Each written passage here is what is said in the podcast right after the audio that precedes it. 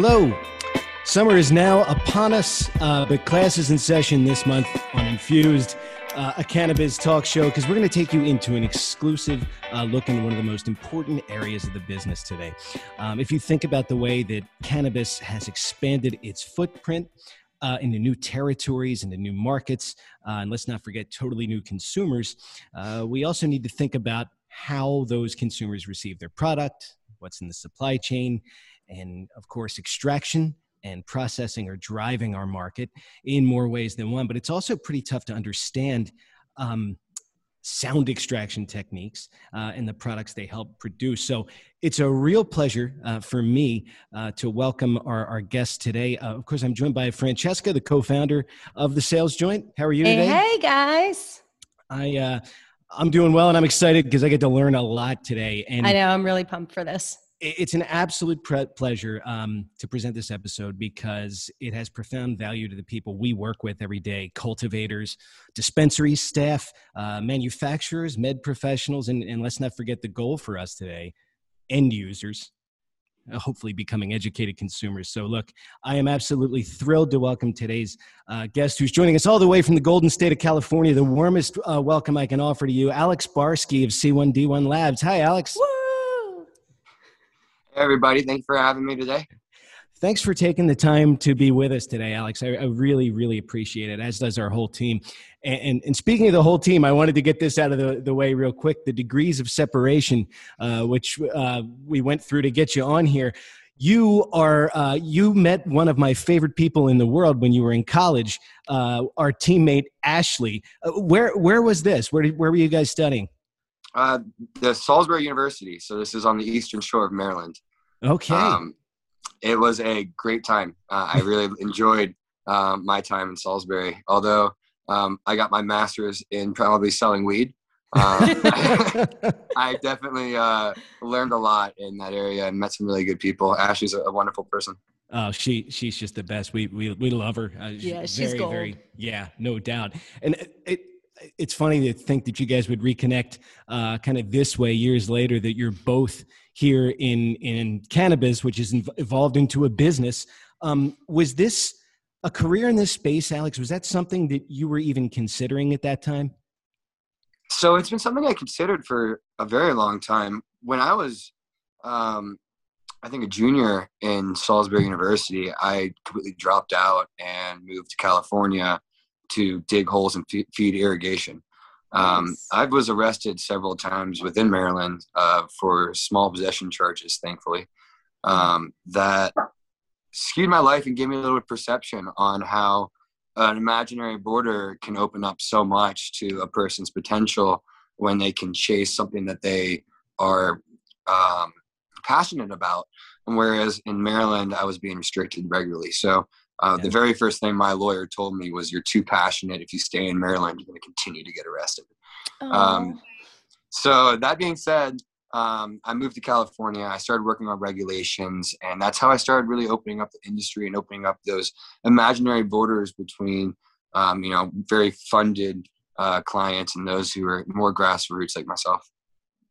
Wow. That's really cool. So you worked in regulations first. So with all the stuff that we do comes a lot of fire code regulations. And unfortunately, there's not a lot of experienced extraction technicians giving their input on these subcommittees and committees, which create these standards, which are pretty much a set of rules that then you can offer cities to then adapt as ordinances. Most of the time, you'll just see owners of companies that want to triangulate the market and pinpoint the market towards their product. So I fight hard to represent a lot of the smaller businesses that really just don't know how to have a say. And the idea is that I've seen personally firsthand how the judicial system connects with the rehabilitation system, which connects to the pharmaceutical system in places like Maryland when growing up, and opening the profitability margin to owners that come from grassroots areas means that these people have a say in our society standards in the next 10 years.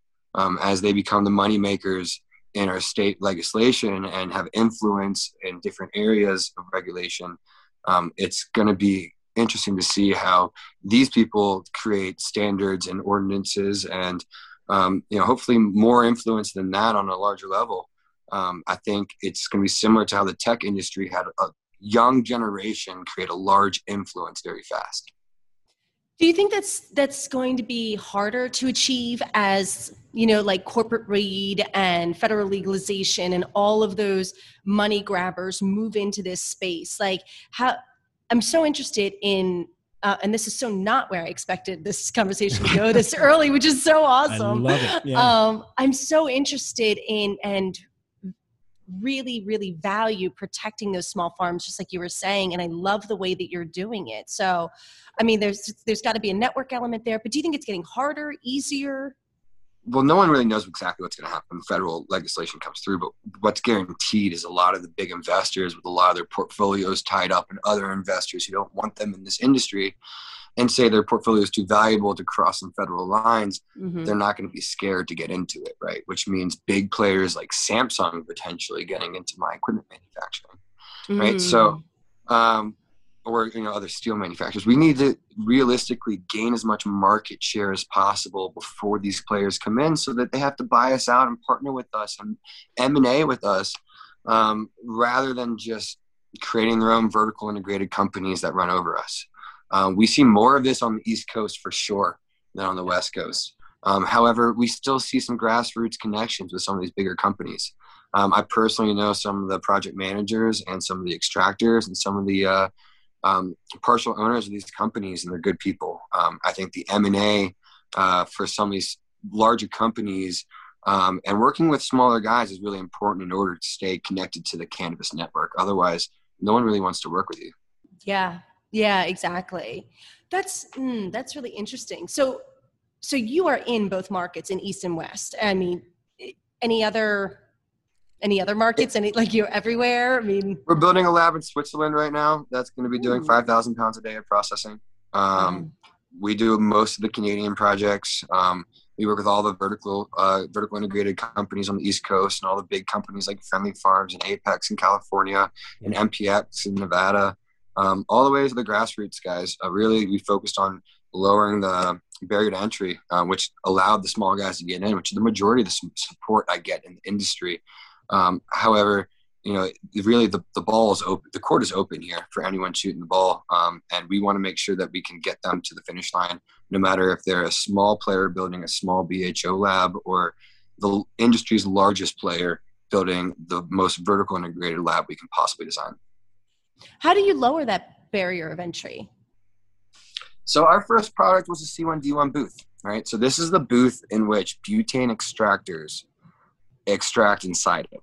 So if there's ever a leak of the system, right, or a malfunction of the system and butane gets into the atmosphere, there are sensors within this room that would automatically trigger alarms and explosion-proof fans to then clear the area before it could even reach an explosive limit. It's a mouthful, right? But these technical rooms, they're very expensive. As you can imagine, safety equipment requires certifications from engineers to remove liability. That's just very expensive because as these engineers want to put their name on these papers for, you can imagine some hippie in some room blowing some wax. They're afraid of these guys blowing up and taking their license with them, right? So prior to us, there were only one company doing the certifications, and there was only a handful of companies creating these rooms, and they created the profit margin at 600-800%. Right? Jesus. Wow. And this is on like a $200,000 room. And for someone like me who had become in the industry, and I was already in the California market at the time, and I was frustrated because I had spent the last 6 months trying to find investors to buy into me and my business plan because I couldn't afford this stuff. So what I did is I did a couple things. I first created a competitive company to the engineering company that was controlling our market, very similar to UL in other industries. Most of the municipalities look towards one engineering company, which is a private engineering company, which is illegal. That's monopolization, right? You don't want one person creating all the rules.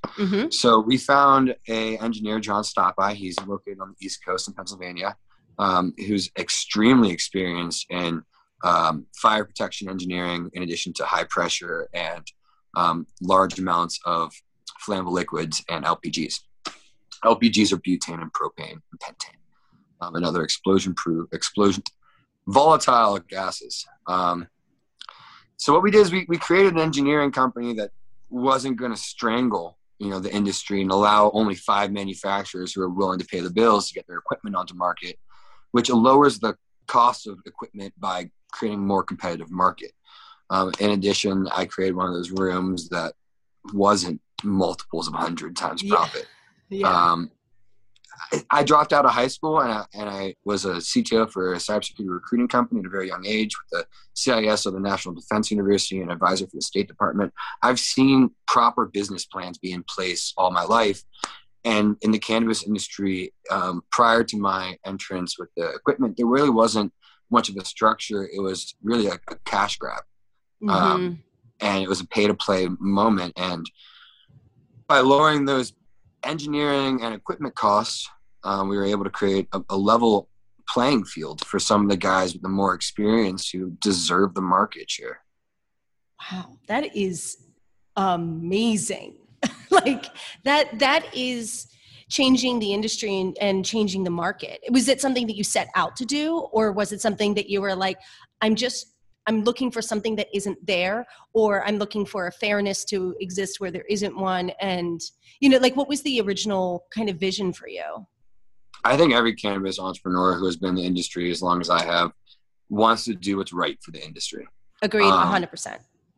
You know, we've all sat there. I mean, I've sat there in jail, and I've definitely sat, why the fuck am I here? Mm-hmm. You know, it makes no sense that I'm sitting here, and it's something that burns you your entire life. You want to get rid of that. So the injustice, obviously, but more the control, right? So after going through the pharmaceutical rehabilitation and judicial systems in Maryland, seeing how they're connected together, at a young age, I was really pushed through this. I got sent to inpatient rehabs, wilderness programs, got put on Xanax because I was told I was self-medicating for my anxiety with cannabis, and I couldn't dose it correctly. After being used as a lab rat, you know, and being pushed from one revenue that's monopolized to another, and it's something that sticks with you for your entire life. And having the opportunity and seeing the opportunity, it really creates that passion and drive that creates the success, right? So I know that there probably aren't too many people with that experience and my kind of engineering mind and drive and passion that may do these things. So I saw it and I went for it. Wow. That's incredibly badass. Yeah. So it reminds me of we were just talking about this last week, Alex. I think John Casale from Huckleberry Hills Farms came up when we were talking about work and great farms out in California. He said something very similar to you about, I think he went to jail for, 10 years, Francesca, and he's thinking over the course of those 10 years, to use Alex's term, it ate at him, you know, it is burning him, coming out with this perspective of these are the things I want to change about the way we do things, and these are the steps that we need to take to see this progress. I'm sitting here in Delaware, Alex, and I'm thinking that you have the vantage point of being in California, pretty much the genesis of the cannabis movement, the home of Proposition 215 and these historic movements that have driven the cannabis community. What's your take on the way the East Coast is kind of coming out of the gate now? There's a lot of people out here that are really excited about the possibility of a New York market. Everyone who can grow, we have so many amazing, talented growers in the state of New Jersey, which is right near where we are right now. How do you see the East Coast market going? Oh, if the wheat's as good as the corn in New Jersey, it's going to be fire. Yes, especially in the summer. Initially, super corporate. Mm-hmm.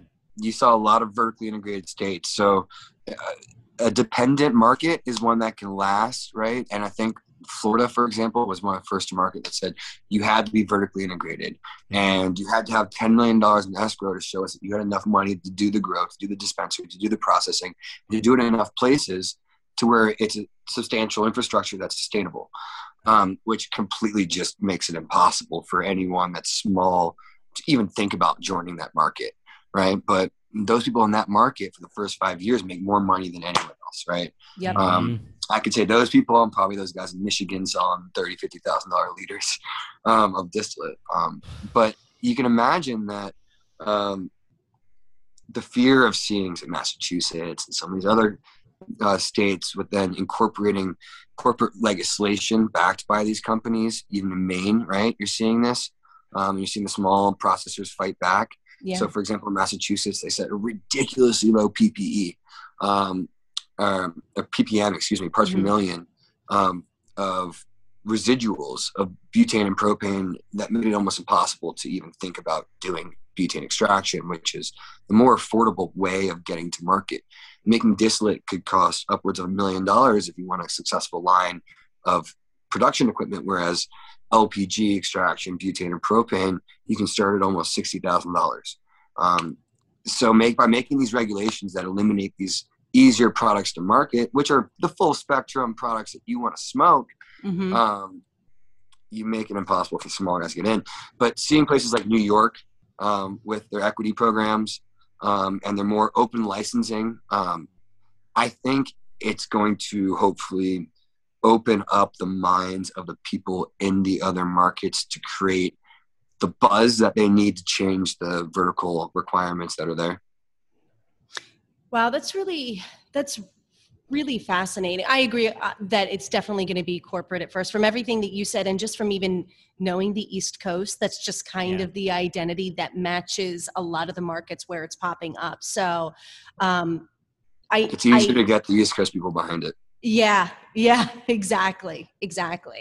So I want to kind of touch on the actual like extraction and the science of it, because I think a lot of people don't even know what is involved in extraction. And you're talking about butane and you're talking about a lot of different, processes, but I know there are several ways to extract. I know there's solventless and CO2 and, ethanol and all of those stuff, but let's just take it from a beginner's standpoint. Like, what is extraction and what is it that C1D1 does with extraction that is so right?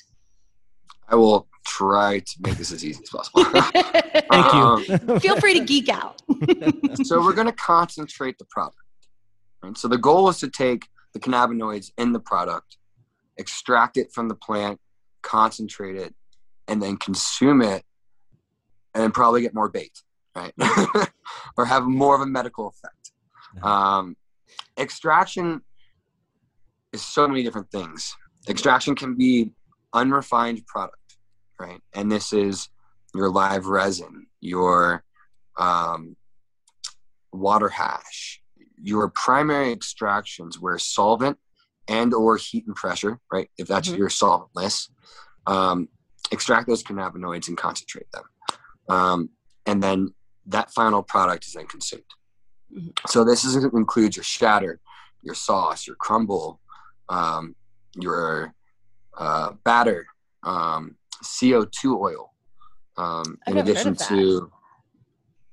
to your pressed and water hash, right? Your solventless.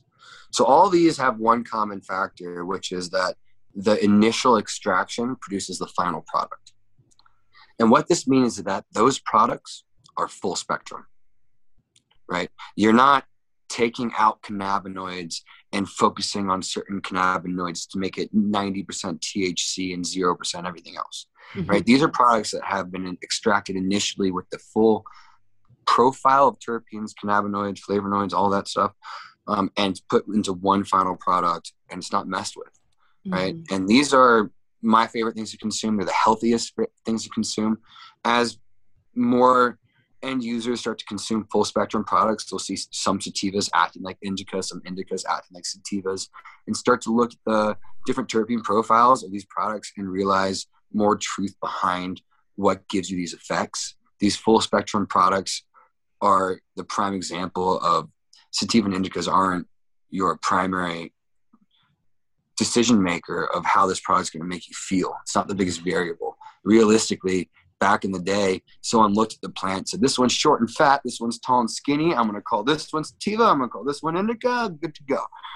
They weren't smoking it and telling me, oh, I feel like I'm on a couch, this is indica.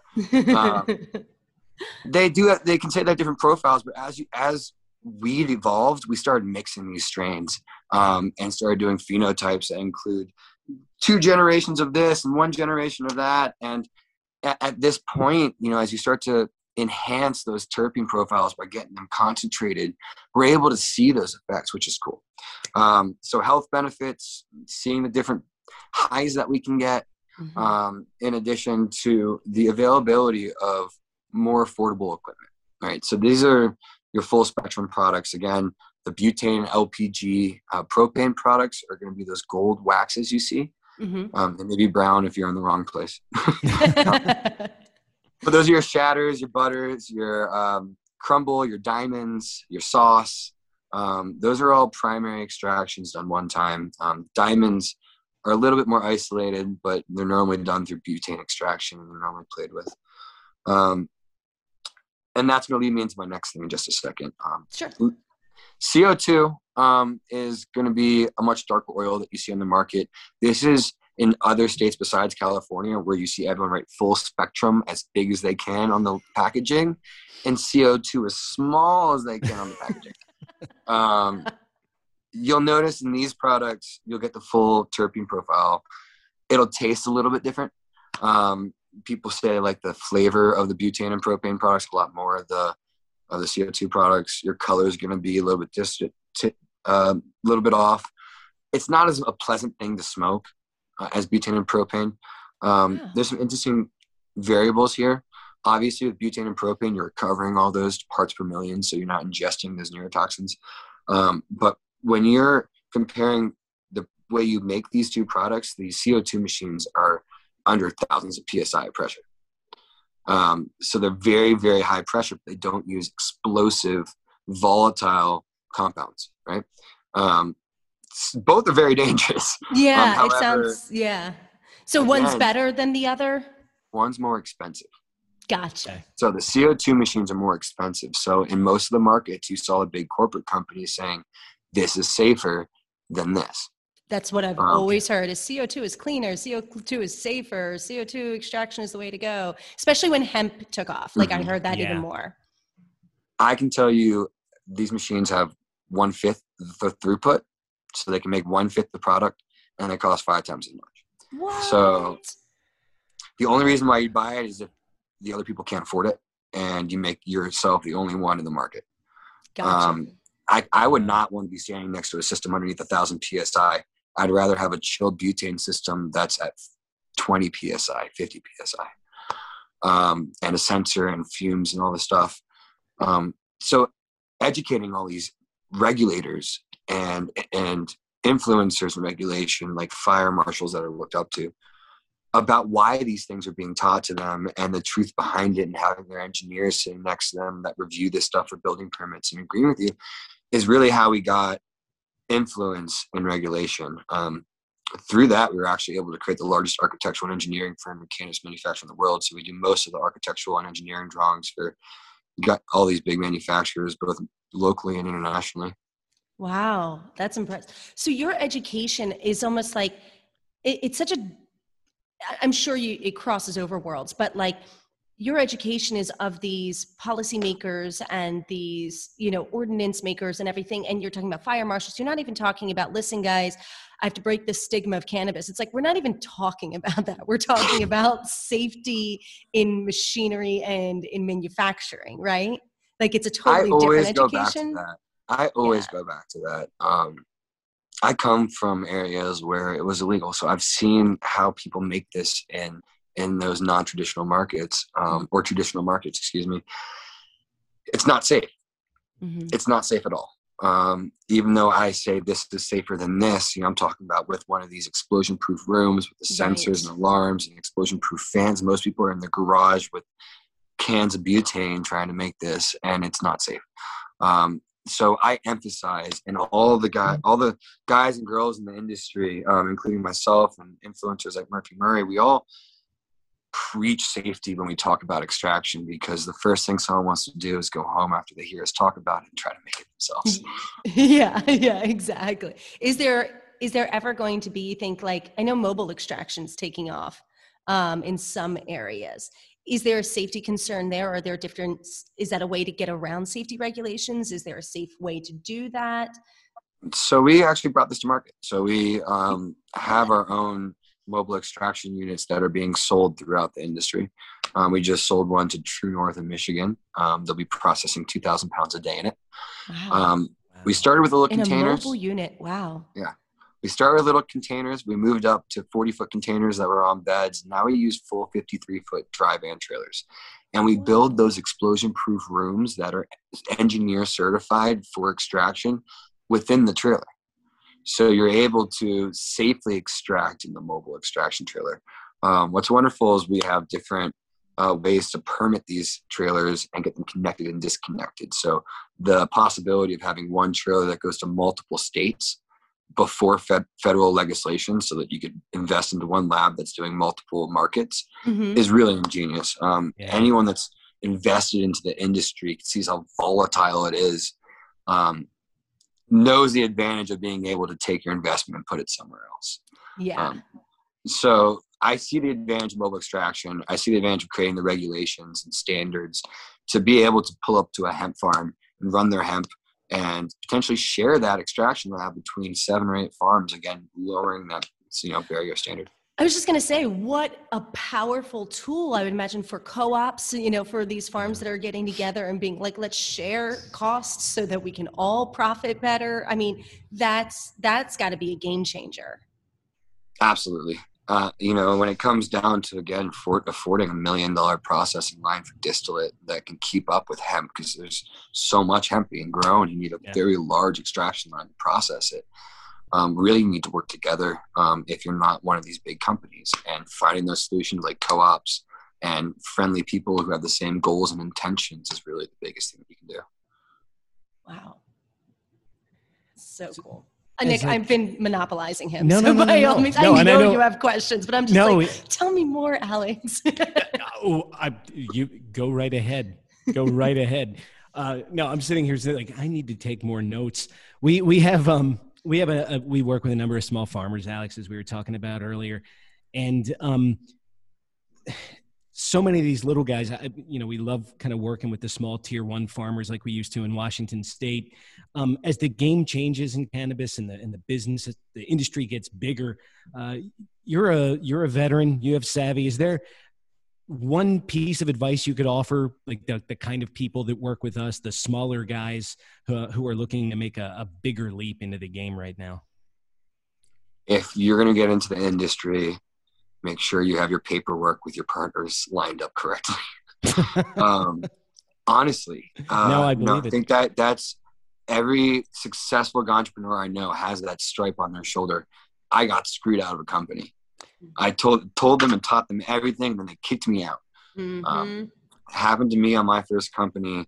It happens to a lot of the guys at this point in the game. If you get kicked out of a company and the industry builds around you, it may be too late. So my biggest suggestion is make sure when you get that initial paperwork that it reflects what you want. When the business becomes successful, find those partners that really have the same intentions as you, and chase it. Don't stop chasing it. It's going to be some of the most stressful, nonstop action you'll ever see. But, you know, the passion is rewarding in the end of it. Wow. That's outstanding. And it directly relates to a partner we used to work with, you know, and that's phenomenal advice. Alex, where can we find you online? Where can people find C1D1 Labs? C1D1labs.org or at C1D1 Labs on Instagram. We're always on there. I personally run the page. Our engineers are constantly on the page. We always are posting new innovative equipment and new advancements into regulation so that all the extractors, in addition to cannabis owners, can stay up to date.